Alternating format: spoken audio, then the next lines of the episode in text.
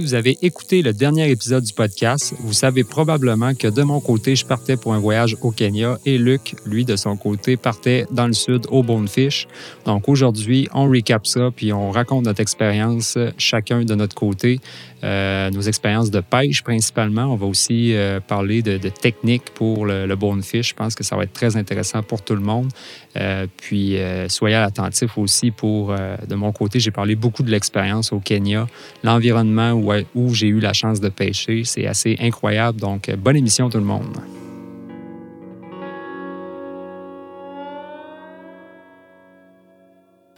Donc, bonjour à tous. J'ai une bonne nouvelle pour vous. Raph, il n'est pas mort. Je suis revenu, je suis revenu sain-sauf. T'es revenu sain-sauf du Kenya. Euh, puis, es-tu content? Honnêtement, ça m'a pris, euh, ça m'a pris comme une semaine et demie m'en remettre de ce voyage-là. Je pense que je suis probablement pas remis à 100% mais ça a été un voyage, probablement le voyage d'une vie. Là. Sérieusement, c'était malade. Bien, au nombre de fois que tu m'as écrit euh, tu sais, habituellement, tu m'écris que c'était le fun, mais là, pendant le voyage, au moins 5-6 fois, après 5-6 fois. Fait que là, j'ai dit à Raph, je veux pas que tu me le racontes. Je veux on va se le faire comme en ondes. De même, on va essayer de. J'imagine que le réaliste va être plus au rendez-vous. Donc, t'es bien mieux d'avoir de quoi de bon nous raconter. Puis toi, Luc, je pense que tu été, euh, été pêché aussi. Oui, j'ai été au Bonefish. C'était, euh, c'était un voyage absolument extraordinaire. Euh, moi non plus, je suis pas mort. C'est bon pareil. Donc, euh, c'est quand même intéressant. Là. Euh, c'était un voyage. Euh, c'était un voyage d'interprétation que j'ai fait, dans le fond, parce que la loi, c'est sujet à interprétation. Puis où ce qu'on pêchait, ben, j'étais pas mal dans l'interprétation. Donc, c'est en plein ce que j'ai fait. Sauf que ça donnait accès à des secteurs absolument incroyables. Mais bon, je ne le mentionnerai pas parce que je ne voudrais pas envoyer un paquet d'auditeurs en prison. ça ferait quand même un, minimum de sens. On commençait par par ton bout de voyage, j'imagine que c'est pas tout le monde qui a écouté le dernier podcast. Je vous invite à le faire si, ce n'est pas le cas. Mais l'objectif de ton voyage au Kenya, c'était quoi? Euh, en fait, euh, on est propriétaire depuis cette année de l'entreprise Les Mouches Neptune. Euh, depuis février cette année. Donc, c'était notre premier voyage là-bas parce que nos opérations se font majoritairement là-bas. Notre manufacture est là, au Kenya. Euh, fait que c'était notre première visite à la manufacture pour voir comment il fonctionnait. Aussi donner des formations parce qu'on fait énormément de changements cette année dans la production, dans les nouveaux modèles de mouches. On améliore la qualité aussi, l'esthétique. Fait qu'on avait beaucoup de choses. On avait quand même un horaire chargé pour la manufacture. Euh, donc, euh, c'est à ça que ça servait ce voyage-là, tout simplement. C'est juste qu'on a décidé de joindre l'utile à l'agréable. On était travaillé, mais on était aussi, comme tantôt on va en parler, mais on était pêché un peu euh, au Kenya. Ouais, c'est cool. Ton voyage qu'on commençait par un pit stop à Amsterdam. Donc, j'imagine que le voyage c'était coupé. oui, exact. Encore là, on, joint l'utile à l'agréable. On a décidé de rester euh, quasiment trois jours euh, complets à Amsterdam pour tout simplement faire un peu de tourisme, visiter. Euh, si Las Vegas est la ville du, du péché, d'après moi, Amsterdam, c'est soit un peu en avant ou pas loin en arrière. Ah oui, ça. on, on a été, honnêtement, pour être très, très transparent, on a été super tranquille. on, était, on voulait être arrivé en forme au Kenya aussi, fait qu'on a plus tout simplement fait du tourisme, se promener dans les rues. On faisait quasiment 15 km de marche par jour. Euh, fait que c'était vraiment, c'est toute beauté, là, Amsterdam. J'ai pas été. Euh, à comparer le Kenya, j'ai pas été du tout dépaysé. Là. Quand, quand, tu vis le Kenya, tout de suite après, on dirait qu'Amsterdam, on dirait, on dirait qu'il s'est oublié de mon voyage quasiment, tellement que la différence était euh, énorme. T'as quand même appris règlement au soccer. J'ai confirmé que le soccer, c'est plate. Je suis désolé pour. Imagine euh, tous les, les, auditeurs qui aiment le soccer en ce moment. Je suis vraiment désolé. On était voir l'Ajax euh, qui est devant 68 000 personnes. Puis moi, je m'attendais à une ambiance de fou. Euh, certains connaisseurs m'ont dit que c'est peut-être pas la meilleure équipe à aller voir ou c'était peut-être pas le bon moment. Mais moi puis Ben, parce que j'étais avec mon, mon, partenaire Benoît Farcy, euh, qui, est, propriétaire aussi avec, euh, dans Neptune. J'y étais avec, puis euh, on était. C'est ça. On était un peu surpris de, de, l'ambiance qui était pas tant énervée que ça. Il fallait que tu y un peu, tu amènes une coupe de roche ou un chandail de l'autre équipe, je sais pas, on aurait pu trouver une solution pour. Mon chandail bon. des Canadiens. Ouais, je sais pas si ça aurait marché. Donc, à partir d'Amsterdam, euh, c'est combien de temps de vol jusqu'au Kenya? Euh, ben, on peut partir du Canada. Du Canada à Amsterdam, c'était un 7 heures de vol. 6h30, ouais, 6h30, 7 heures. Puis euh, de Amsterdam au Kenya, c'était 8 heures de vol. Ce qui est un peu particulier, c'est qu'il y a 8 heures de décalage entre le Canada puis, euh, puis le Kenya actuellement. Donc, tu arrives à la même heure, genre? Hein, pour- c'est comme, euh, Euh, le voyage inverse, quand on est revenu, euh, on, on est revenu dans le temps pratiquement. là, parce que le, le vol, oui, était environ, euh, je pense, c'était 14 heures, mais on faisait moins 8 à ces 14 heures-là. Fait que c'était un peu, euh, c'était un peu c'est un peu comme euh, si tu avais une DeLorean puis tu voyageais dans le temps. Genre. Exactement, j'ai rajeuni en revenant.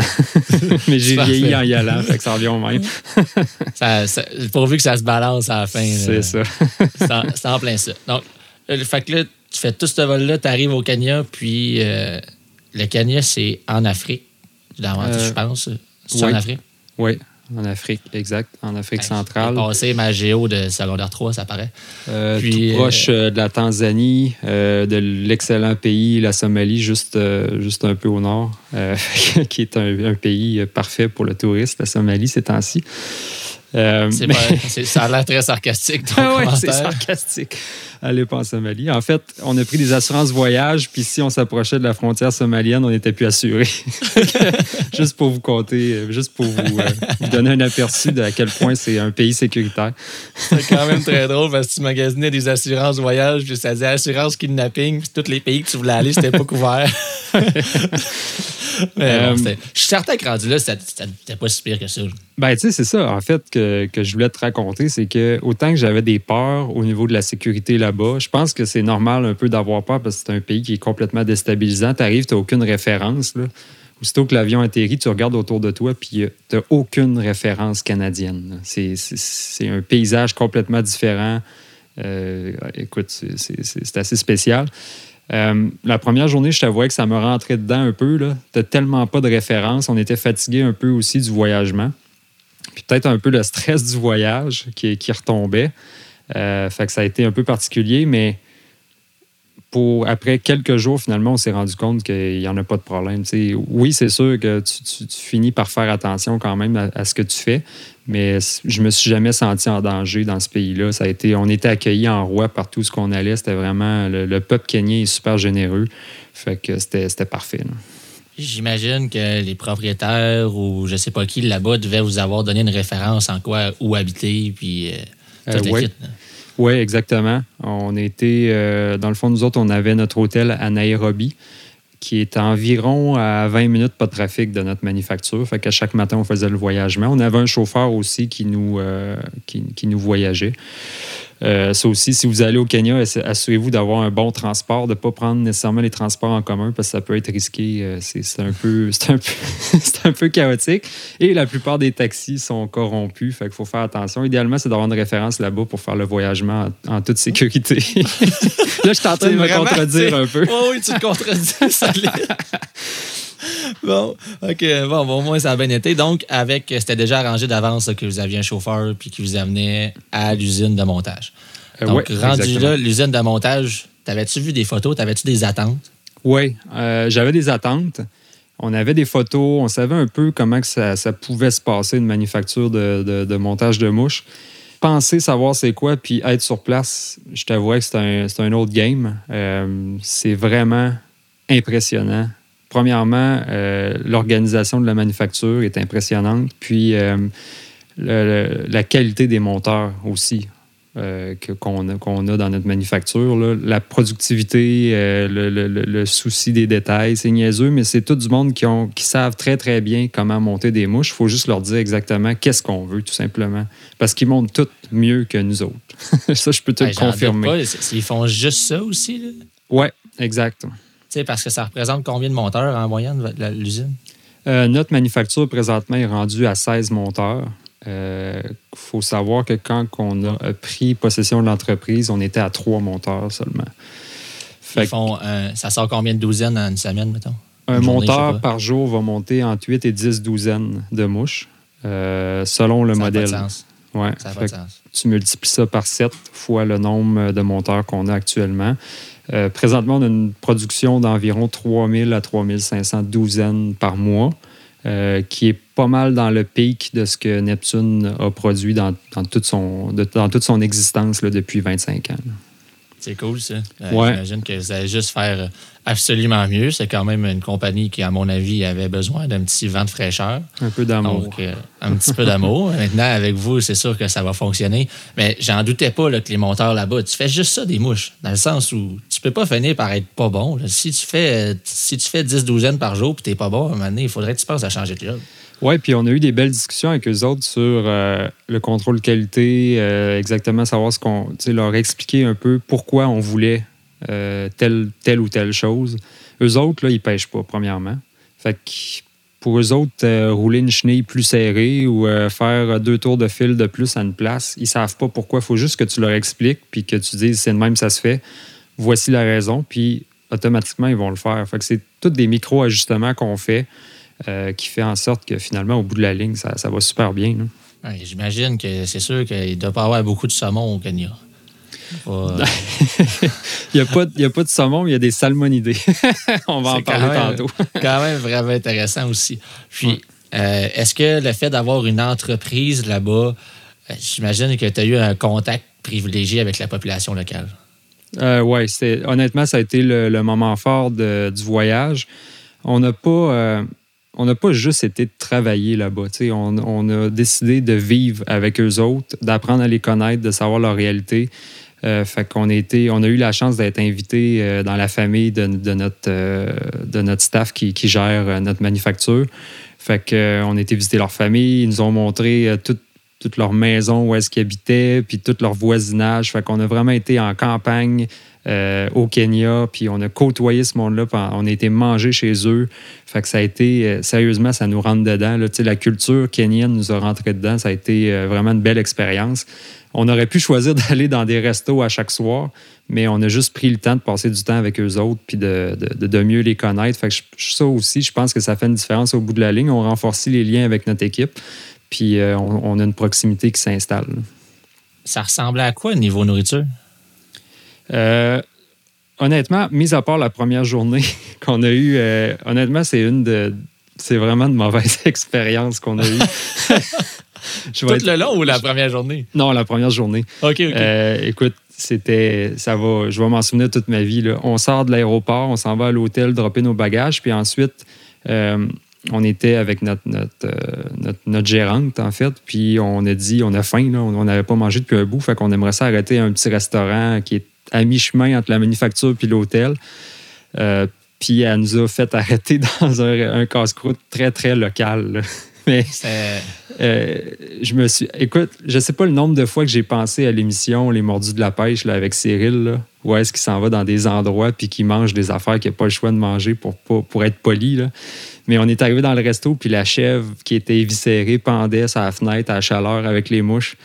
Ils ont coupé la moitié de la chèvre, euh, ils ont foutu ça sur le grill, ils ont sacré ça au milieu de la table, puis on a mangé avec nos mains. Écoute, Quand même, euh, ça, c'était dans le local. Ça, là. ça, c'est la première journée. Là. Bienvenue au Kenya, mon ami. Euh, intégration culturelle rapide. Mais je me souviens juste de Ben qui s'en à côté, puis qui me regarde, il dit là, il dit je sais pas quoi faire, ça fait 10 minutes que je suis en train d'essayer d'avaler ma bouchée, mais je suis pas capable. ça me prend une toilette. J'ai dit Ben, on n'a pas le choix. Il dit avale parce qu'on n'a pas le choix de manger. Ça, donc, j'en déduis que la chèvre, euh, c'était pas l'aliment, c'était Ouais. pas le top. Mais Euh, des fois, on, on se mais- fait surprendre par ces bouffes-là. Des fois, c'est super bon. ben, au- au- honnêtement, au goût, c'était super bon. C'est juste qu'on n'est vraiment pas habitué de manger avec nos mains une chèvre qui plein milieu de la table, qui vient juste d'être cuite. c'est un peu, un peu weird. trois jours qu'il y, a y a des mouches. Ouais, c'est- différent. Avec les cartilages, puis tout, c'était parfait. Ouais, c'est parfait. Mais- ça, ça, ça durcit Ensuite- l'estomac. Ensuite, ça a été vraiment une belle expérience. On a été manger euh, chez, euh, chez Margaret, puis euh, ça nous a fait des repas. C'était super bon. c'est différent de ce qu'on mange ici. Euh, beaucoup de pois chiches ou euh, beaucoup de, choses qui sont faites avec de la farine. Mais euh, ça a été. honnêtement, on a super bien mangé. Puis, contrairement à ce qu'on pourrait penser, il y a des super de bons restos au Kenya. Il faut juste savoir vraiment où aller. Euh, fait qu'on a mangé dans les deux meilleurs, meilleurs restos du Kenya avec des prix qui sont super abordables. Je vous avouerais que c'est un restaurant haut de gamme au Kenya puis qui serait haut de gamme ici, c'est le prix d'un Saint-Hubert au Québec. que, OK. On mange super bien. Puis, euh, au niveau de la langue, ça, ils parlent quelle langue? Ils doivent en avoir un tas, mais généralement, tu t'en sortais-tu avec l'anglais ou? Ouais, ils parlent. La plupart du monde parle super bien l'anglais. C'est la langue des affaires là-bas, comme un peu partout euh, au monde, dans le monde. Mais euh, leur langue, eux, pour eux, c'est le Swahili. Fait que euh, moi puis Ben, on a commencé à apprendre euh, quelques mots de Swahili. C'est assez complexe parce qu'il n'y a aucune référence avec le, le français. Mais euh, c'est une super de belle langue. là. Sérieusement, c'est super intéressant d'apprendre ça tranquillement avec eux autres. là. Donc, tu es capable d'aller là, puis tu devrais t'arranger avec une coupe de mots d'anglais, tu peux t'en sortir. Oui, sans problème. N'importe qui qui voyage là en anglais, euh, tu, tu- tu fais ce que tu veux. Ouais. C'est bon à savoir. Donc, euh, c'est juste des bonnes nouvelles au niveau de l'usine. Ça, ça tombe bien. Vraiment. C'est c'est vraiment Puis- cool. Suite de ça, vous êtes allé à la pêche à truite. Euh, ouais, en fait, c'est ça. Contrairement à ce que le monde pourrait penser sur des espèces de poissons exotiques qu'il y aurait au Kenya, euh, vous allez être surpris qu'on a pêché de la truite arc-en-ciel et de la truite brune. Ah, ça me traumatise. Je sais pas. euh, J'aimerais ça comprendre le raisonnement. Dans le sens où c'est lequel des deux qui est arrivé avec ça? On cherche de la pêche au Kenya. Hey, j'ai trouvé de la truite, on devrait aller là. Euh, C'est assez réputé quand tu fais des recherches. Ça a été ensemencé par les Britanniques à l'époque. Euh, fait que dans les parcs nationaux, il y a vraiment beaucoup de. Tous les, cours d'eau sont, sont vraiment remplis de, salmonidés. Fait que c'est c'est vraiment. Il y a vraiment de la belle pêche à faire là. Benoît avait rencontré. euh, par le biais de la page, d'une page Facebook de pêche à mouche au Kenya, un, gars qui était euh, qui est d'origine de qui est d'origine de Nairobi. Fait qu'on a rentré en communication avec, puis ça a été notre guide pour la fin de semaine. Un super de bon, euh, super de bon ami, finalement. On a gardé contact encore avec lui. Fait qu'il nous a amenés dans le parc des Aberdare. C'est un parc national. Euh, écoute, ça aussi, là, euh, je m'attendais pas à être. à avoir un coup de foudre pour la pêche au Kenya autant que ça, parce que la truite, c'est. J'aime ça, la truite dans la vie, mais je- c'est juste l'environnement dans lequel on était qui était incroyable. pêcher avec à chaque 15 minutes, tu vois soit un buff passer, des singes qui crient ou qui sont, euh, évachés dans la route, euh, des éléphants, des hyènes. On a vu, euh, le film Le Roi Lion au complet en pêchant. Fait que ça a été un deux jours de pêche avec la qualité de pêche aussi qui était là. On a pris des super de belles truites. Euh, c'était, honnêtement, c'était vraiment fou. Tu m'as envoyé une vidéo, là, vous étiez comme dans un petit chalet qui était franchement bien. là. Ça avait vraiment de l'allure. Ouais, Puis ouais. euh, il y avait vraiment un éléphant en avant de ton chalet. Ouais, on couchait au Reno Retrieve, qui est, euh, qui est pas vraiment connu. Il n'y a pas vraiment de site web là, sur, sur ce lodge-là. Euh, écoute, pour une bouchée de pain, on a couché là, puis les éléphants, ils viennent manger vraiment, puis, bou- puis se- ils viennent se nourrir. Drette dans le cours, genre à 20 pieds de toi, 30 pieds de toi. Fait C'est que malade, hein? Moi, moi puis Ben, on prenait notre gin tonic le soir, puis il y avait des éléphants qui étaient en avant de nous autres. C'était un peu irréaliste, là, Ça n'avait aucun sens. après une journée de pêche. C'était hot. Donc, euh, j'imagine que vous n'avez pas fait tous les cours d'eau. Au niveau de la qualité de pêche, je disais qu'il y en a beaucoup. La grosseur des poissons, ça ressemble à quoi? Euh, ben, premièrement, c'est important de savoir, c'est pas des grosses rivières, c'est des petits ruisseaux la plupart du temps. Nous autres, on appellerait ça des ruisseaux. Euh, peut-être un 10 pieds maximum de large la plupart du temps, avec des fosses qui sont plus ou moins profondes. Peut-être maximum 4 pieds, ce que j'ai vu euh, dans ce qu'on a pêché. Puis, au niveau de la qualité de pêche, je te dirais de la truite de 10, 10 pouces facilement. Puis de la truite brune, tu vois, j'en ai manqué une de au-dessus de 3 livres. Fait qu'il y a Oh. quand, oh, ouais, il y a quand même des, des belles surprises. Il faut juste savoir où pêcher. Euh, c'était fou, là, parce que la truite de 3 livres, je l'ai pris. euh, c'était un paysage comme en Nouvelle-Zélande. les, les grands champs là, que tu Ouais. vois à perte de vue, avec une espèce de, de, de- ruisseau qui coule en plein milieu du champ, des traces de buffle tu sais, un peu partout. Puis que tu sais qu'ils viennent vraiment se nourrir là, puis euh, boire là. Puis euh, écoute, ça ressemblait à rien. Tu sais, j'aurais jamais pêché là si j'étais au Québec. là. Puis C'est le, impossible. le guide, il, était, il dit non, non, il dit c'est une bonne place, c'est une bonne place. Puis après, comme une heure, une heure et demie, il y a un immense truite là, qui a monté. Là. Sérieusement, j'en ai encore la chair de poule. Malheureusement, elle a manqué, puis je, je l'ai manqué au ferrage. Mais c'était c'était au-dessus de trois livres. Le dos était super large. Fait qu'il y a vraiment de la belle pêche à faire là. Il faut juste fouiller un peu. Mais euh, de, la, hein? de la truite de 10 à 12 pouces là, en quantité euh, comme, comme que tu veux. là. C'est quand même impressionnant au- aussi tu au fait que c'est un parc, que tu sais, c'est pas, ces rivières-là sont pas vidées, dans le sens où ça pourrait devenir un mets, ça pourrait devenir. euh, À ce que je comprends, les Kenyans ne pêchent pas beaucoup. Pas pour euh, pas de la truite, en fait. là. Ils vont pêcher en mer, mais euh, il n'y a aucune pression de pêche pratiquement dans ces, dans ces endroits-là. Euh, toutes les places où ce qu'on a pêché, on n'a pas croisé un pêcheur. Fait que c'était one cast, La one pression de pêche, là, ça, fait, ça fait toute la différence. Puis je le réalise de plus en plus. Tu sais, euh, pêcher un endroit qui ne qui n'est pas pêché ou pratiquement pas, c'est extrêmement difficile. Quand je regarde les histoires des vieux guides dans le coin de la Gaspésie, je regarde, parle, parle à ton grand-père, parle à ci. On ne vit pas la même expérience de pêche que peut-être qu'eux ont vécu. Il faut aller dans des endroits extrêmement reculés. Tu étais rendu sur une montagne du Kenya à, Ouais. à pêcher des éléphants pour trouver quelque chose de même. Puis tu vois là, quand le poisson. C'est facile de dire un poisson qui n'a pas de pression. Là. À un moment donné, tu fais comme OK, les autres, ils prennent la mouche. Ouais. J'ai beaucoup apprécié l'attitude du guide aussi, c'est qu'il ne nous faisait pas pêcher pendant une heure, une heure et demie dans le même trou. C'est, on l'a passé en surface, puis après ça, peut-être une deuxième drop. Après ça, s'il n'y avait aucune action, même si on. Même si ici, dans le temps normal, on aurait continué à pêcher, puis probablement qu'on aurait ressorti peut-être un ou deux poissons de plus, on laisse reposer, puis on s'en va à une autre place. Puis, euh, il y, a du il y a du terrain de jeu en masse. Fait que ça fait que tu tu t'acharnes pas à un endroit en particulier. C'est sûr que les truites doivent être grosses. Ils mangent des lézards de deux pieds des genoux.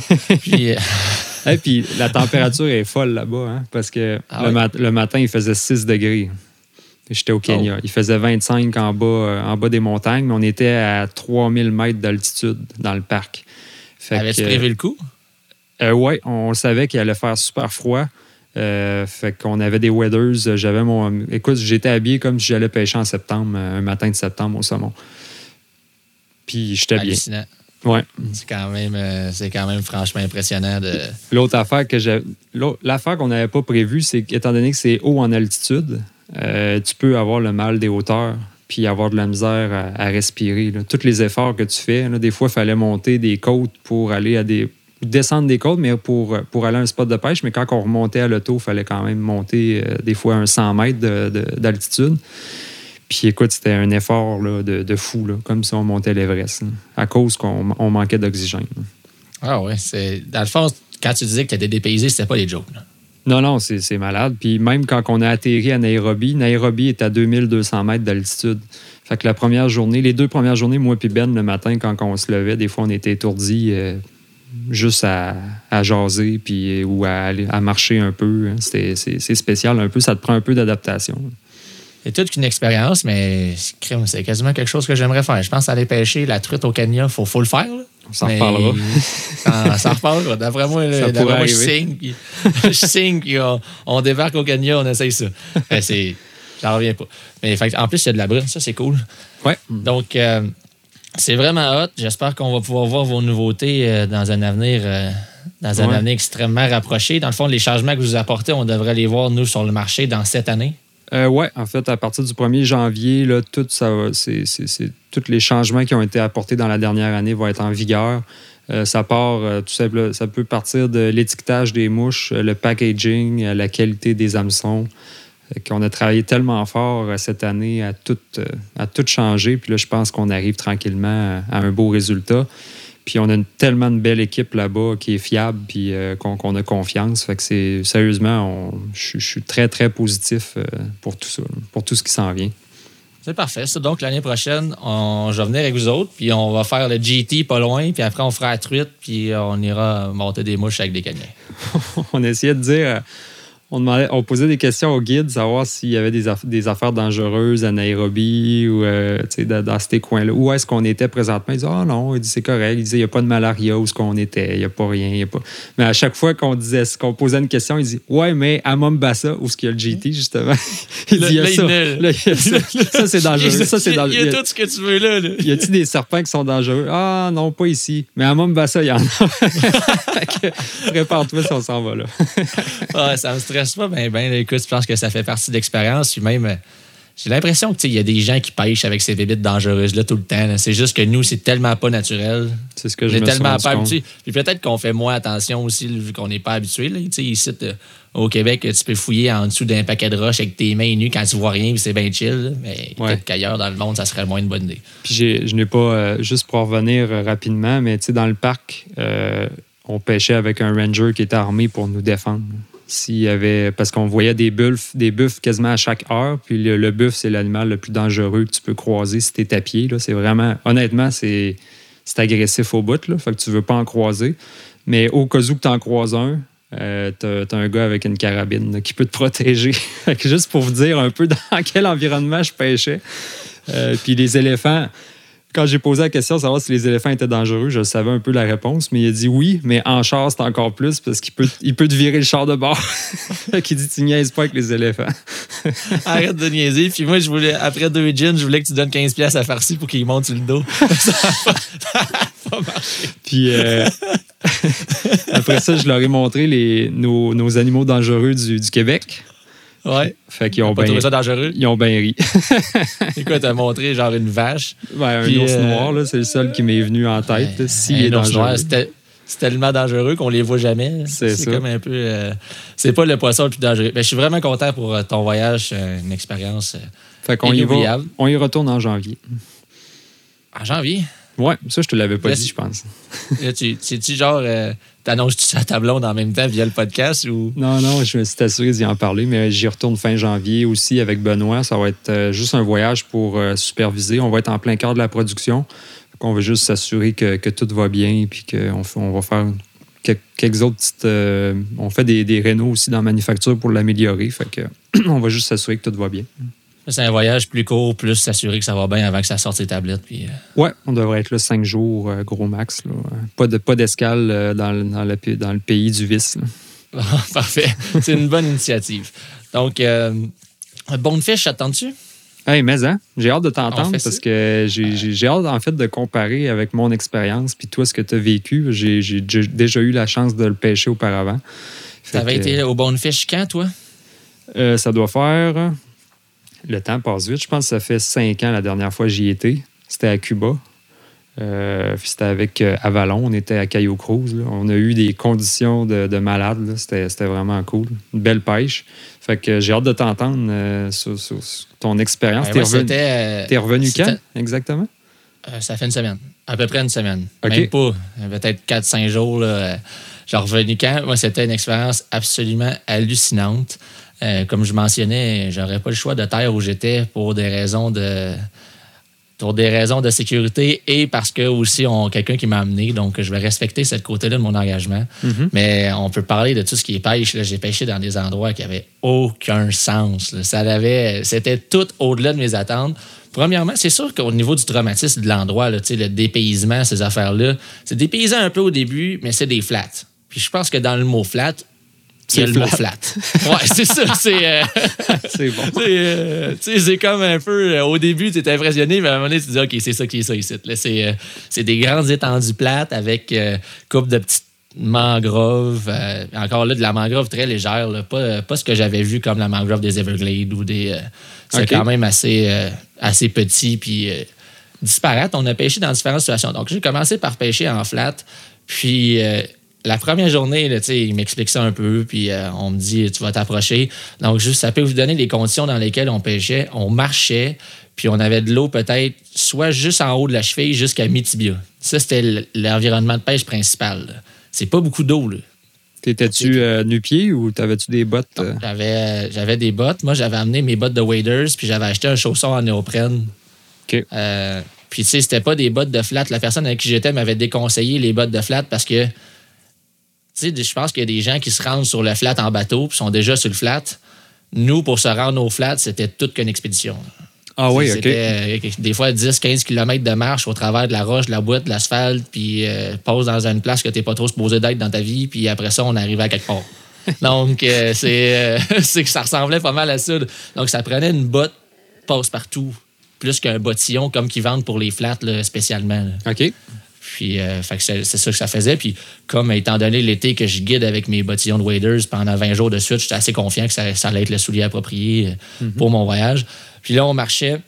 On avait aussi mis un genre de legging par-dessus tout ça. Parce qu'il fallait être étanche jusqu'aux genoux. Il y a des bouts, ça calait pas mal. Puis si tu n'étais pas étanche, là, à moins jusqu'aux genoux, là, tout le sable, ça pouvait se ramasser facilement dans tes bottes. OK, OK. Fait que ça ressemblait à ça, comment on était équipé. Puis on se présente ses flats la première journée, on m'explique. Euh, il a dit Je suis un contact là-bas, il va te faire une dizaine de mouches, ça te coûtait 30$, pièges parfait. Il me fait une dizaine de mouches. Puis je ramasse mes mouches, ça ressemblait à des petits crabes, des petites crevettes ou encore un mélange de crabes crevettes que tu savais pas trop ce que c'était, mais ça marchait. Qui était lesté? Euh, ouais, c'était lesté. Donc le but, c'est de lancer. Puis ils sont tous lestés pour que l'hameçon nage par en haut, dans le fond. Mm-hmm. Tu sais, moi, j'avais pas besoin d'un gros lestage étant donné que c'était mes tibias, des fois de l'eau au genou, de temps en temps. Puis euh, quand on pense aussi à un flat, il faut penser que la marée, là, si tout est tellement plat que si la marée monte de un pied, ça l'envahit, je sais pas combien de kilomètres d'eau. c'est comme euh, ici en Gaspésie, ça monte d'un pied, puis tout c'est des pentes, des montagnes, donc ça paraît même pas presque. Mais là-bas, tout est plat. Donc, quand ça monte un petit peu, mais là, l'eau envahit, puis le bonefish a un comportement qui, lui, veut aller se nourrir des poissons, ou des crustacés, excuse, ou de toutes sortes de petites bébites qui sont. Dans fond, il fallait trouver des places que quand la marée descend, la terre est sèche. Puis quand la marée monte, bien là, ça devient assez d'espace pour que le bonefish aille s'alimenter. Donc, le timing avec les marées est extrêmement important. Puis, euh, on se promenait là-dedans. Dès la première, dès qu'on arrive, m'explique le spot, on va arriver là on envoie un télé en commençant. Donc, euh, c'est quand même assez impressionnant. Il n'y a vraiment pas beaucoup d'eau. Puis là, tu vois la queue qui sort. C'est exactement comme ce qui se voit dans les vidéos de Bonefish. Tu vois la, queue qui sort. Puis là, je venais de faire mon bas de ligne. J'avais une nouvelle histoire. J'avais pas pratiqué. On était sur le spot. Là, il dit lance, c'est le tien. J'avais pas trop comment m'aligner. Fait que là, celui-là, je l'ai spooké. Euh, qu'est-ce que quand même. Qu'est-ce que tu as trouvé le plus dur? Qu'est-ce que j'ai trouvé le plus dur? Euh, c'était. C'est vraiment le lancer qui était le plus dur pour moi. Lancer, euh, lancer la, distance, précision. La précision. Oui, euh, la précision, ben, la précision fois la distance, finalement. C'était ça qui était, à mon avis, le plus dur. Sur les flats, il y a un autre inconvénient, ils ventent énormément. Donc, il y avait énormément de vent. Il y a des journées on a pêché 45 km/h de vent facile. Mais 45 km/h de vent, avec un lancer de 70 pieds, qu'il faut que tu le mettes à deux pieds en avant du poisson. Puis quand on, quand on dit deux pieds, c'est si tu le mets à un pied ou euh, 8 pouces du poisson, c'est sûr qu'il s'en va. Là. C'est comme. Euh, c'est un poisson qui a un sens du danger que j'ai trouvé incroyable. Ça m'a vraiment fasciné à quel point que si tu faisais pas la bonne affaire, tu fais peur à un poisson. Quand tu fais peur à un poisson, ça fait peur à tous les autres poissons du coin. Hmm. Puis ils comprennent, ou même s'ils ont un petit doute, là, ils tombent un peu. Euh, ils sont sur le bord de s'en aller. C'est, tu vois, tu peux voir le poisson qui a un doute. Il a fait comme, OK, il y a quelque chose je suis en train de me faire avoir. Là. Tu imagine, il, nage dans un demi-pied d'eau euh, à, la, vue de tous les prédateurs, les oiseaux. c'est, sûr qu'il est, peureux, il est stressé. Ouais, puis vous regarderez aussi la physionomie du poisson. son œil est fortement disproportionné par rapport au reste de son corps. ça voit clair. ah c'est sûr que ça voit clair. ça a des plus gros yeux qu'un humain. Euh, fait que ça m'a vraiment fasciné. Donc, au début, ça a été ça de s'ajuster parce que là, il ne faut pas juste que tu lances à la bonne place faut aussi penser qu'où est-ce que j'étais, c'était des petits schools. Donc, généralement, je lançais sur un à trois poissons. OK. Donc, non, hein, j'ai des amis qui sont allés à d'autres places dans le monde où ils ont des expériences qui lancent sur comme 200 poissons en même temps. Ouais, puis ils sont moins peureux dans ce temps-là.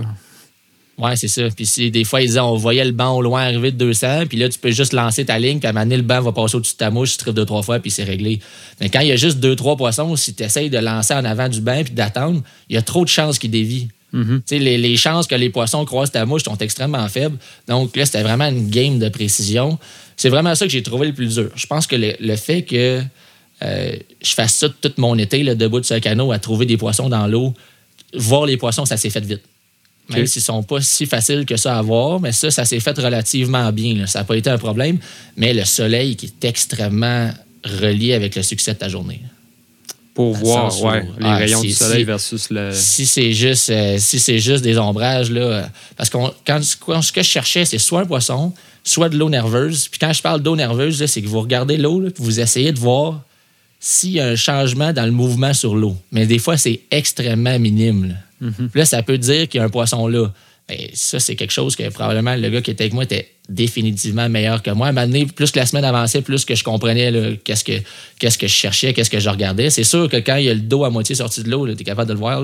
Mais des fois, c'est rien qu'un frisson. Un mini frisson qui va pas dans le même sens que le vent qui t'indique qu'il y a un poisson qui passe là.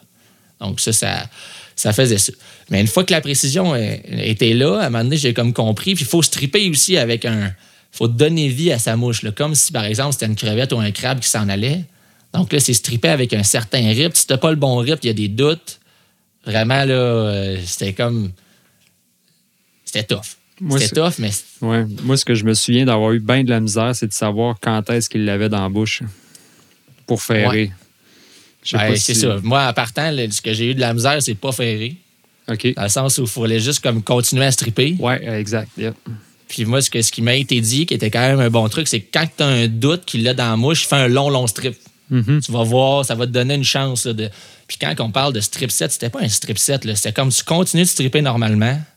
Puis tu sais même pas, je donnais pas de coups. C'est sûr qu'à un moment donné, quand tu sens que tu as bien du poids, là, tu peux y aller un petit peu. Là. Mais euh, c'était pas. Euh, c'est pas un tarpon. c'était extrêmement minime. Puis les deux, peut-être les deux, trois premiers, euh, j'ai levé la canne un petit peu un mini peu. C'est même pas un. C'était pas, une levée de canne. C'était de donner un petit peu d'angle dans ma canne. Ça a été assez pour que le poisson s'en aille. Donc, j'ai vraiment vu. Euh, j'ai vraiment vu que c'était tough. Puis ce que j'ai trouvé extraordinaire comme pêche, c'est que le poisson. Admettons que tu mets tous les éléments. Si ton lancer est bon, si tu le vois bien, le lancer est bon, ton strip est bon, tu vas le prendre. Fait que c'est un peu. À chaque fois que tu l'as pas, tu as quelque chose à te reprocher ou, ou que tu pourrais dire j'aurais pu faire ça. Ouais. Donc, ça augmente vraiment le défi. Mettons, je pêche au saumon, des fois, tu fais tout parfait, tu le prendras pas. C'est pas, euh, pas s'il a faim ou s'il a pas faim. Le poisson est clairement en train de s'alimenter. Il a envie de manger. Si tu mets les éléments à bonne place au bon moment, tu vas le prendre. Effectivement. J'ai vu beaucoup de comparatifs avec la carpe. Euh, c'est vraiment le poisson qui s'est rapproché le plus. Puis je pense que ça doit être les raisons pourquoi j'aime pêcher à la carpe. Mais c'est le même comportement. Ben, en tout cas, c'est sensiblement le même comportement. Tu vas en voir qui taille. Il faut que tu présentes ta mouche relativement à la même place. Il faut qu'il y ait voix descendre. Il faut que tu strippes de la bonne façon. Il faut que tu saches quand est-ce qu'il l'a dans la bouche. c'est vraiment. Euh, c'est très J'ai trouvé qu'il y avait beaucoup de comparatifs avec la carte. Par contre, euh, au niveau de la précision, tu sais, quand on avait été à carte avec Thomas, c'est sûr que Thomas, il connaît ça. Là, il nous avait amené dans le nid à carte. Mm-hmm. Mais euh, quand on était avec Thomas, là, des fois, on pouvait lancer un petit peu plus loin où ta mouche n'est pas parfaite, puis tu peux comme la remettre à la placer. Là. Tandis qu'au bon fist, si je lançais trop loin, souvent, je l'avais manqué. Surtout, euh, surtout si tu pêchais dans pas beaucoup de dans pas beaucoup épais d'eau au bonefish, c'est encore plus difficile. Quand tu as 3-4 pieds d'eau, tu peux te permettre de lancer un peu plus loin. Il va l'avoir descendre au loin, puis là, après ça, ta strip, il va revirer dessus. Mais si tu pêches dans un pied d'eau, tu n'as pas de marge d'erreur. Il ne voit rien. Ben, il voit rien. C'est pas vrai qu'il voit rien, mais son champ de vision il est moins euh, étendu que quand tu as, une grosse colonne d'eau. Il regarde devant lui. Exact. Tu sais, puis c'était hot. Il y a des fois, là, les bonefish s'approchaient de toi, puis là, des fois, tu strips, tu strips, tu strips, t'es comme prends-la parce qu'il suit depuis longtemps. Là, tu te penches en petit bonhomme, dans, tu le flattes, tout penché en petit bonhomme, t'es comme prends-la, prends-la, t'arrives quasiment au bout de la canne. Oh, je l'ai, il, il repart comme une. Euh, puis là, c'est comme quand ça fait ça, puis il suit, si elle prend pas, ou la minute qu'il arrête de regarder ses yeux juste sur ta mouche, il te voit, c'est fini. Fait que tu sais que c'est comme. T'as juste une chance. pas une deuxième chance, ce poisson-là. C'était celui-là, puis c'était ça. Euh. Comment tu as trouvé le combat? J'ai trouvé ça vraiment. C'est vraiment. Euh, j'ai trouvé que le poisson, au niveau de l'approche, de comment le pogner, non seulement c'était hot, mais ça part. C'est vite. c'est, vrai, c'est vraiment vite. C'est vraiment. Là, ça a toute qu'une vitesse. Ça va t'amener, dépendant de la grosseur, mais j'ai, j'ai vu mon backing plusieurs fois dans la semaine. Puis, c'est sûr que les fois où je l'ai pêché en flat, c'est comme, ah ouais, il part. Il part, c'est drôle, t'es, comme un rush d'adrénaline puis de bonheur, mais c'est pas un, combat qui est stressant parce qu'il part, mais c'est le flat. Mm-hmm. C'est clairement un poisson qui est fort. je dirais deux fois au moins la vitesse d'un saumon. Facile. En, facile, deux fois la vitesse d'un saumon. Quand j'avais bien du lousse, mon lousse revolait dans les airs. Toute ma soie, ça revolait. Ça revolait partout. C'était malade. Puis il n'y a pas de courant. Puis il n'y a pas de courant. C'est ça. c'est sûr que c'était pas des combats énormément longs, mais la, la première run ou les deux premières runs qu'il te fait, c'est assez, euh, assez impressionnant. J'ai aussi pêché le bonefish en mangrove. Donc, dans des endroits où il y avait, mettons, vous pouvez vous imaginer, des petits bosquets. Euh, la mangrove, c'est comme un petit arbre avec des racines. Donc, vous pouvez vous imaginer des petits bosquets à tous les 15 pieds. C'est quand même de la mangrove assez, euh, assez espacée. Puis là, et là, c'était un autre game. là. Une fois que tu en avais un, là, là, je courais dans la mangrove pour pas qu'il se mêle dans un. Je courais d'un autre bord pour pas qu'il se mêle. Là, il passe dans un, passe ta canne en dessous d'une branche pour essayer de te dépogner. Une fois, là, j'ai trouvé ça encore plus hot parce que non seulement il partait, mais là, j'avais le défi de Mhm. faut pas qu'il reste pris. C'est sûr qu'on avait augmenté la taille des bas de ligne un peu, puis que généralement, ils nous cassaient pas. Là. Que tu pouvais les euh, contrôler un peu plus. euh, non, en fait, ils pouvaient rester pris dans la racine puis pas casser. Là. Je pouvais pas les contrôler. Ben, ben, j'avais très peu de, j'avais très peu de pouvoir sur. euh, C'est vraiment rapide. C'est explosif, vraiment rapide, vraiment fort. J'ai été impressionné que même avec un genre de 12-14 livres de bas de ligne, voire 16, là, quand que j'essayais de le faire tourner pour le faire changer de direction, là, dans sa première run, oublie ça. Ça marche pas. Ah non, il tourne pas. Il tourne pas pantoute. Je sais pas quelle sorte de, de puissance que ça prendrait pour, pour le faire tourner. D'après moi, si j'augmentais le bas de ligne encore plus, ben là, à un moment donné, j'avais des refus.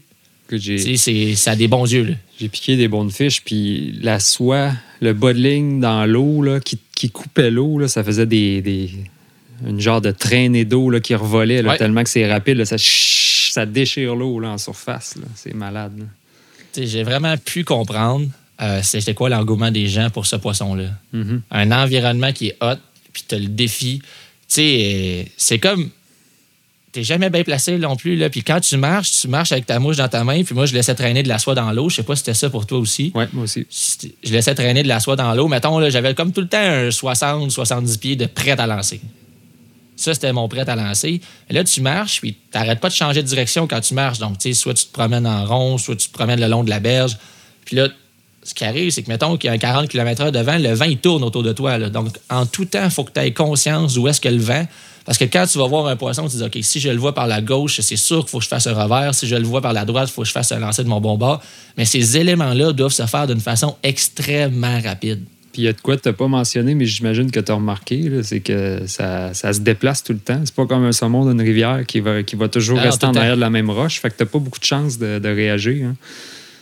Puis j'ai trouvé, mettons, là, quand on pense à un tailor, un poisson qui est en train de manger, que là, on voit la queue, des fois, là, quand j'étais assez chanceux, là, il tailait pendant assez longtemps. Là, lui, il me laissait le temps de m'approcher. Lui, il- aussi un poisson que pendant qu'il est en train de manger, il est un petit peu moins rapide. Donc, j'ai trouvé que ceux-là, là, ils me donnaient un petit peu plus de marge de manœuvre. Puis autant qu'il faut que la mouche, par exemple, dans ceux-là, des fois, il fallait que je leur lance 4 pouces à côté. Sinon, ils sont la tête dans le, dans le vase puis ils ne comprenaient rien de ce qui se passait. là. Mhm. Donc, ceux-là, ils étaient, je ne vais pas dire plus faciles, mais ils te donnaient un petit peu plus de marge d'erreur. Tandis que des fois, on a surveillé des points qui sont des points de déplacement avec la marée. Donc, quand la marée monte, les bonefish vont passer là pour aller s'alimenter, puis quand elle descend, ils repassent là. Un bonefish qui est en déplacement, C'est un poisson qui est rapide sur une ligne, mais ça se déplace vite. Là, Mm. Là, c'est comme tu le vois, c'est là que tu lances, sinon tu le vois plus. C'est là, c'est là que ta capacité à le voir de loin est importante. Ouais, c'est ça. Puis je regardais le, le gars qui était avec moi, c'était, hallucinant. Lui, lui, mettons, il en avait fait beaucoup plus que moi, puis son temps de réaction, c'était, mettons, euh, il voyait le bonefish, il décochait le lancer, ça prenait même pas trois secondes, là, puis il avait 60 pieds de sortie, puis c'était devant le bonefish. C'était comme, c'est d'être précis vite. Pas facile d'être précis comme là. Ah non, c'est malade. Tu sais, tu pêches, mettons, saumon tu pêches la truite, là, des fois, tu avais fait un exemple même au Salon Montréal où tu disais overing the fly. Là. Ça veut dire que tu laisses ta, ta- ta mouche voler un petit peu au-dessus de l'eau puis tu ressors, c'est pas à la bonne place, mais c'est pas ça. là. Non, non, C'est ça. c'était cute. C'était cute pour certaines cute. espèces, mais pas ça. non, c'est ça, c'était cute, mais c'était pas ça tout. Là. Fait que, euh, pour moi, ça a été une expérience qui était extraordinaire.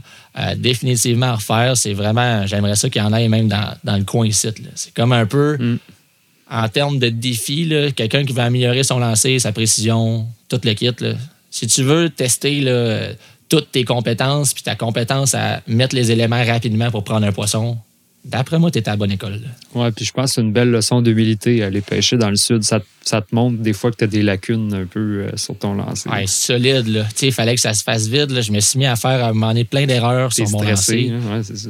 Ouais, un petit peu de stress. J'ai été très chanceux parce que ma première journée, ça a été la journée où on a vu le plus. OK, Donc, j'ai fait plein d'erreurs la première journée. C'est bon, ça. Oui, c'est ça. Ça donne une chance pour le reste de ton séjour là, euh, ça m'a permis de, me planter à plusieurs reprises la première journée. Tu sais, stressé, genre faire un peu de creeping à cause que ma canne, j'attendais pas mon lancer en arrière, j'avais trop hâte de le pousser. Puis, tu sais, toutes des, toutes des affaires de même qui m'arrivaient, euh, qu'à un moment donné, j'ai dit, OK, faut que, faut, faut que je me calme. Puis, je pense que tu l'as dit, le stress, là, ça a été l'élément qui a changé la game dans ma semaine. là. À un moment donné, je pêchais plus de stress, puis j'étais comme, quitte à avoir un bon fiche puis à ne pas lancer dessus. Ouais. Genre, celui-là, fallait, je, le- je- là, j'avais pas bien de chance de le prendre, je l'ai laissé passer. Parce que si tu fais peur à un, les poissons de 80 pieds en- en- autour de toi sont tous partis. T'es mieux de pogner l'autre en arrière en prenant ton temps. Ouais, justement. Mais au début, tu pas tout à fait compris cette patente-là. là. Ouais. Euh, quelle expérience extraordinaire. Donc, euh, si pris, jamais euh, vous avez là. T'as-tu pris d'autres poissons que du bonefish?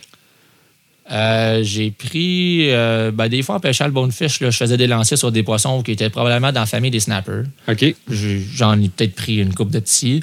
Euh, sinon, j'ai fait une journée au tarpon Ah avec des guides très locaux. là. Euh, Ok. Genre de gars. Une belle expérience. un guide extrêmement local. C'était, euh, c'était dans le local. là. Je pense que pour vrai, là, en tant que guide, c'était. Ah, sérieusement. là. OK, c'est bon. Sérieusement, là, deux, trois fois, là, j'ai passé, j'ai crissé à l'eau. Pour, toi, Solide, qui, pour toi qui est un guide en plus, là. Oh non, là, j'étais comme, ça se peut pas. Là. Premièrement, on arrive au tarpon, puis c'était comme un tarpon dans une baie, il y avait de la mangrove. Donc, il y avait de la mangrove, mais là, c'était de la mangrove plus, mettons, au Bonefish, c'était des petits bosquets. Puis là où ce qu'on était dans ce baie-là, c'était plus des mangroves, mais avec des grands arbres. OK. Donc, c'était plus ça. C'était plus un mur de mangrove intraversable que des petits bosquets. Mhm. Donc, euh, c'était plus cet environnement-là. Fait que j'arrive là, bien relax, tout va bien. Puis, euh, il arrête le bateau. Il dit rien. Fait que là, là, là, à un moment donné, je me dis, bon, il a arrêté le bateau, la mangrove est là. Euh, tu sais, je lance sur le bord de la mangrove, je me doutais qu'il se tenait là. Donc, je lance là. Il a arrêté le bateau à comme 90 pieds de la mangrove. là. Puis ça a donné, c'est une journée que m'assoit, je dis pas une excuse, là, a commencé à coller. là. Après ça, je l'ai lavé, ça l'a aidé. Mais à un moment donné, j'ai pris mon timing, puis là, on lançait des gros bas de ligne, des différentes mouches. Après un petit ajustement. Donc, on lance. euh, En plus, j'étais du revers. Donc, il m'arrête à 90 pieds de la mangrove, puis je vois clairement qu'il n'a pas l'intention de déplacer le bateau plus qu'il faut. Puis, tu sais, puis le bateau, en fait, il le mettait sur le bord de la mangrove, là, c'est le vent, mais il ventait en là. Donc là, on, on, on couvrait vite. On couvrait beaucoup de terrain vite. Ça a bien été, là, au début. euh, Encore là, là c'est de l'expérience de pêche. C'est comme, tu viens de pêcher le bonefish, là, tu arrives, je pêchais le saumon, tu arrives le bonefish, là, il faut que tu t'ajustes. Le tarpon, c'est un ferrage, c'est plus qu'un, c'est plus qu'un mosquissette. Là. Faut que tu fasses ça extrêmement fort. là. Ah, c'est malade. C'est- comme jamais assez. non, c'est- tu peux faire deux, trois fois, ça, ça dérange pas. C'est encore mieux. Ça. Fait que là, le premier, puis des fois, j'ai trouvé aussi que tu lances sur le bord de la mangrove, puis là, tu strippes. Quand que le tarpon, il prend en même temps que tu es pour stripper, là, ça va bien, tu es déjà dans ton air d'aller, tu sais. Mais quand que le tarpon saute sur ta mouche, puis là, il faut que tu penses à avancer ta main pour faire un gros strip set, ça, fait, ça se fait vraiment vite, là. C'est comme...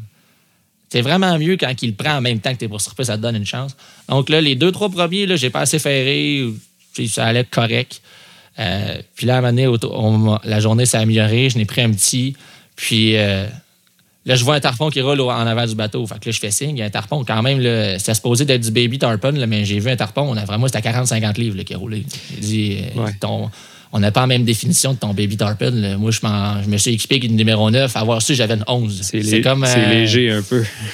Ouais, c'est ça. J'avais une 11, mais de toute façon, c'est sûr, je voyais un tarpon de 50 livres, je l'essayais pareil. Mm. Pas. euh, Puis, euh, fait que là, on, on continue, on fait de la baie, ça va bien. Là. Une coupe de plus gros qu'on pris à mouche. On a peut-être piqué euh, 7-8, puis on a 2-3 de prix. Ça Ah, va c'est bien. bon. C'est pas- Ouais, c'est ça. Des, des petites affaires, c'était cool, belle avant-midi. Là, ils ont aller pour le gros, là, dans le milieu de la baie. C'est parfait. fait que là, euh, il se promène, rentre dans le milieu de la baie, arrête le bateau, il vient direct à côté de nous, il dit lance, lance, lance. Je suis comme, OK, ma mouche est accrochée sur ma canne, j'ai aucune idée de ce que je m'en vais faire. Là, avait un tarpon en avant du bateau. Lui, expliquer là, avant, ça, ça, Ça existe sa, pas. sa stratégie de guide, c'était d'attendre que tu le fasses mal puis de te chialer. Ah oui. Ils ont, le Ça, sang, c'était- ils ont le sang chaud, les guides cubains en plus. Non, non, à un moment donné, j'étais sur le bord du coup dans la gorge. ça s'en venait, là. J'en étais là. Là, il y avait comme un apprenti guide avec. L'apprenti guide il est à côté. Là, il se met en avant de moi du bateau. C'est pas un bateau fait pour ça, mais pas, pas en tout. Fait que là, il se met à côté de moi. Puis là, il spot les tarpons avec moi. Là, le bateau, il dérive avec le vent. Il vente 40 km/h. Il vente. Là. On dérive avec le vent. Là, il voit un banc de tarpons. Lance, lance, lance. Mais là, il est direct sur mon, sur mon... Fallait que je fasse un revers. Le guide, il est comme direct à côté de moi. Je l'aurais fessé si je lance. Là, je suis comme, ponce-toi. Lui comprenait le français. Après ça, on leur spot des tarpons. Il est en arrière de moi. Il est deux pieds sur ma soie. J'arrive pour lancer, ça sort pas. Genre, non, là, est, mauvais. C'est assez. Là. Sérieusement, ça n'a pas de sens. C'était vraiment le plus beau jour de ma vie. mais c'était quand même une belle journée, le fun. Je le prenais en rien. C'est sûr que quand j'ai vu le bas de tarpon, l'autre, il est deux pieds sur la soie, t'es comme ça n'a pas de sens. Sérieusement, ça. Mais je voyais qu'il n'était pas habitué puis c'était pas méchant. C'est pas des gens qui ont la chance d'être sur l'eau tous les jours non plus. C'est pas euh, une entreprise de ça. C'est fallait être compréhensif, mais ça commençait quand même à être un petit peu lourd. Puis là, finalement, on était capable de pêcher un gars en arrière du bateau puis un gars en avant. Puis le gars qui était en avant, il avait comme les deux guides qui spottaient. Puis encore là, quand le guide spottait, il disait là, là, là, là, là. Mais il disait pas où, tu sais. Fait qu'il fallait tu torver d'abord pour voir où ce qui pointait? C'était vraiment c'était laborieux. Puis, euh, mais quand j'étais en arrière du bateau, à un moment donné, j'ai comme vu un tarpon. Puis là, j'ai lancé dessus quasiment bien fait. Là. Je me suis auto-guidé seul-là. C'est quasiment de bonne affaire. Puis euh, là, c'est lui que j'ai pris un tarpon d'une trentaine de livres. Ça, c'était cool. Nice. ça, c'était vraiment, vraiment cool. Tout a bien été. Euh, Quelle sorte de bodling tu avais? Ah, il m'avait mis ça 60 livres bien straight. Là. Ouais, moi aussi, c'était ça. ça ne m'a pas inquiété ben, ben. Je me suis dit, je peux tirer aussi fort que je pense que la soie va me tenir dans les mains. C'est le frottement qui est à, long terme qui est dangereux. Moi, j'avais pêché avec du 60, je pense, aussi. Puis, euh, mais à la fin du combat, quand j'avais pogné mon gros, euh, le bodling était pas mal, euh, était pas mal magané parce qu'il avait trop frotté sa bouche. Gros, ça ressemblait à quoi? C'était 50 à peu près. Ouais. OK. Tu vois, moi, à 30, là, j'aurais pu ne pas le changer. Peut-être l'endroit où j'étais piqué, là, je frottais pas dans la bouche, là, mais effectivement, il me semble que quand j'ai pris des petits, ça avait même plus magané. Mais j'ai eu un combat, je te dirais, une vingtaine de minutes. Là. Ah, c'est bon. Puis, tu sais, j'avais comme le problème, c'est que j'étais avec ma numéro 9. Puis quand le tarpon arrivait pour partir loin, j'avais serré le break, puis des soies, j'en ai déjà cassé dans le fond. Mm-hmm. Je sais à quel point je peux tirer sur une soie avant qu'elle casse. Fait que là, quand il arrivait à partir, là, je mettais ma canne en ligne avec le tarpon, puis je barrais à clutch. Je disais, je sais pas combien de livres qu'un hydrose c'est capable de serrer, là, mais il, je donnais pas grand chance. Ouais, je donnais pas grand chance pour qu'il s'en aille. C'est quand il arrive sur le bord du bateau, tu n'as pas le choix d'avoir ta canne qui plie beaucoup. Tu plus capable d'être en ligne avec ton poisson.